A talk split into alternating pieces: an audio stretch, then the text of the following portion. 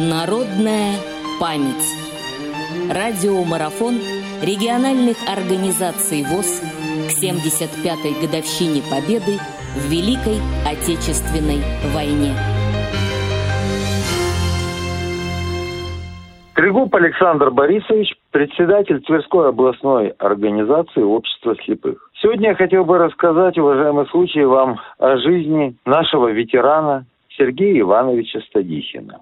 И рассказ я бы хотел начать как раз с начала войны, когда он еще молодой парень, здоровый, зрячий, со своим лучшим другом Колей Ежовым, закадычным, уходил на фронт. Жили они в Торжке. Кстати, в Торжке у нас есть предприятие Торжокское, которое выпускает прекрасные щетки. И вот с Торжка их призвали на фронт.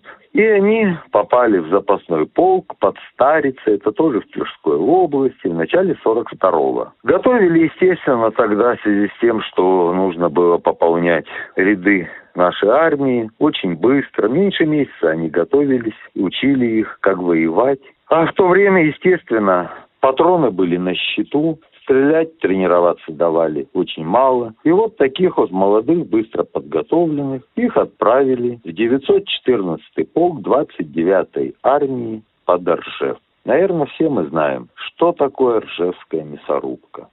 Осень, зима, холод, голод, вши, гибель товарищей. Это было не передать, какая была там мясорубка.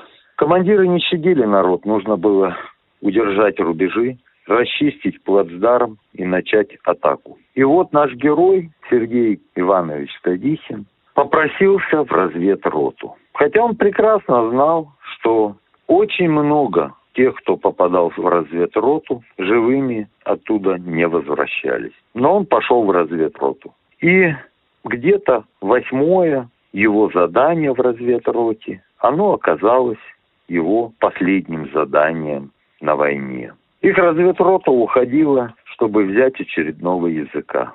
Их было пятеро, политрук, его друг Коля и еще несколько штрафников. Немец, которого они захватили, достался им слегка подраненный, но, видать, очень ценный, потому что в возрасте и уже с большим количеством разных наград но оказался очень тяжелый. А волочь его далеко. И вот, когда его волокли по снегу, по грязи, Сергея Садихина и ранили.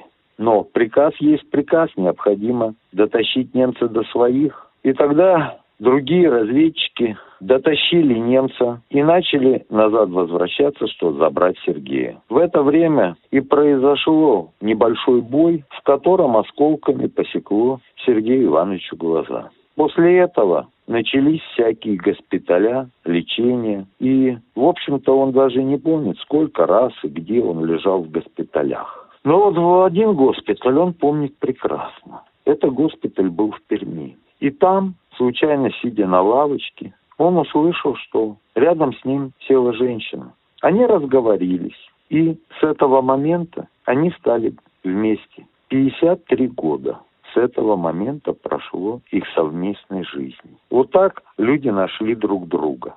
Перебрались они потом в Тверь, родили и вырастили троих детей. И вот полностью слепой ветеран Сергей Иванович Стадихин. Естественно, нужно кормить семью, работать. Он закончил после войны, уже после госпиталей, музыкальное училище, вел музыкальный кружок. А еще он научился валять валенки. И вот эти валенки до сих пор э, его коллеги вспоминают с таким теплом, потому что именно, как они говорят, самые теплые валенки делал именно он. Мягкие, ноские, красивые. С супругой они построили дом, да прекрасный, срезной. И вот смогли наладить жизнь, вырастить детей. И, в общем-то, о чем этот рассказ? О подвиге и во время войны, и подвиги после войны. То есть человек не потерялся, он смог и после войны быть нужным нашему обществу. Спасибо за внимание. Народная память. Специальный проект «Радио ВОЗ» к 75-летию Великой Победы.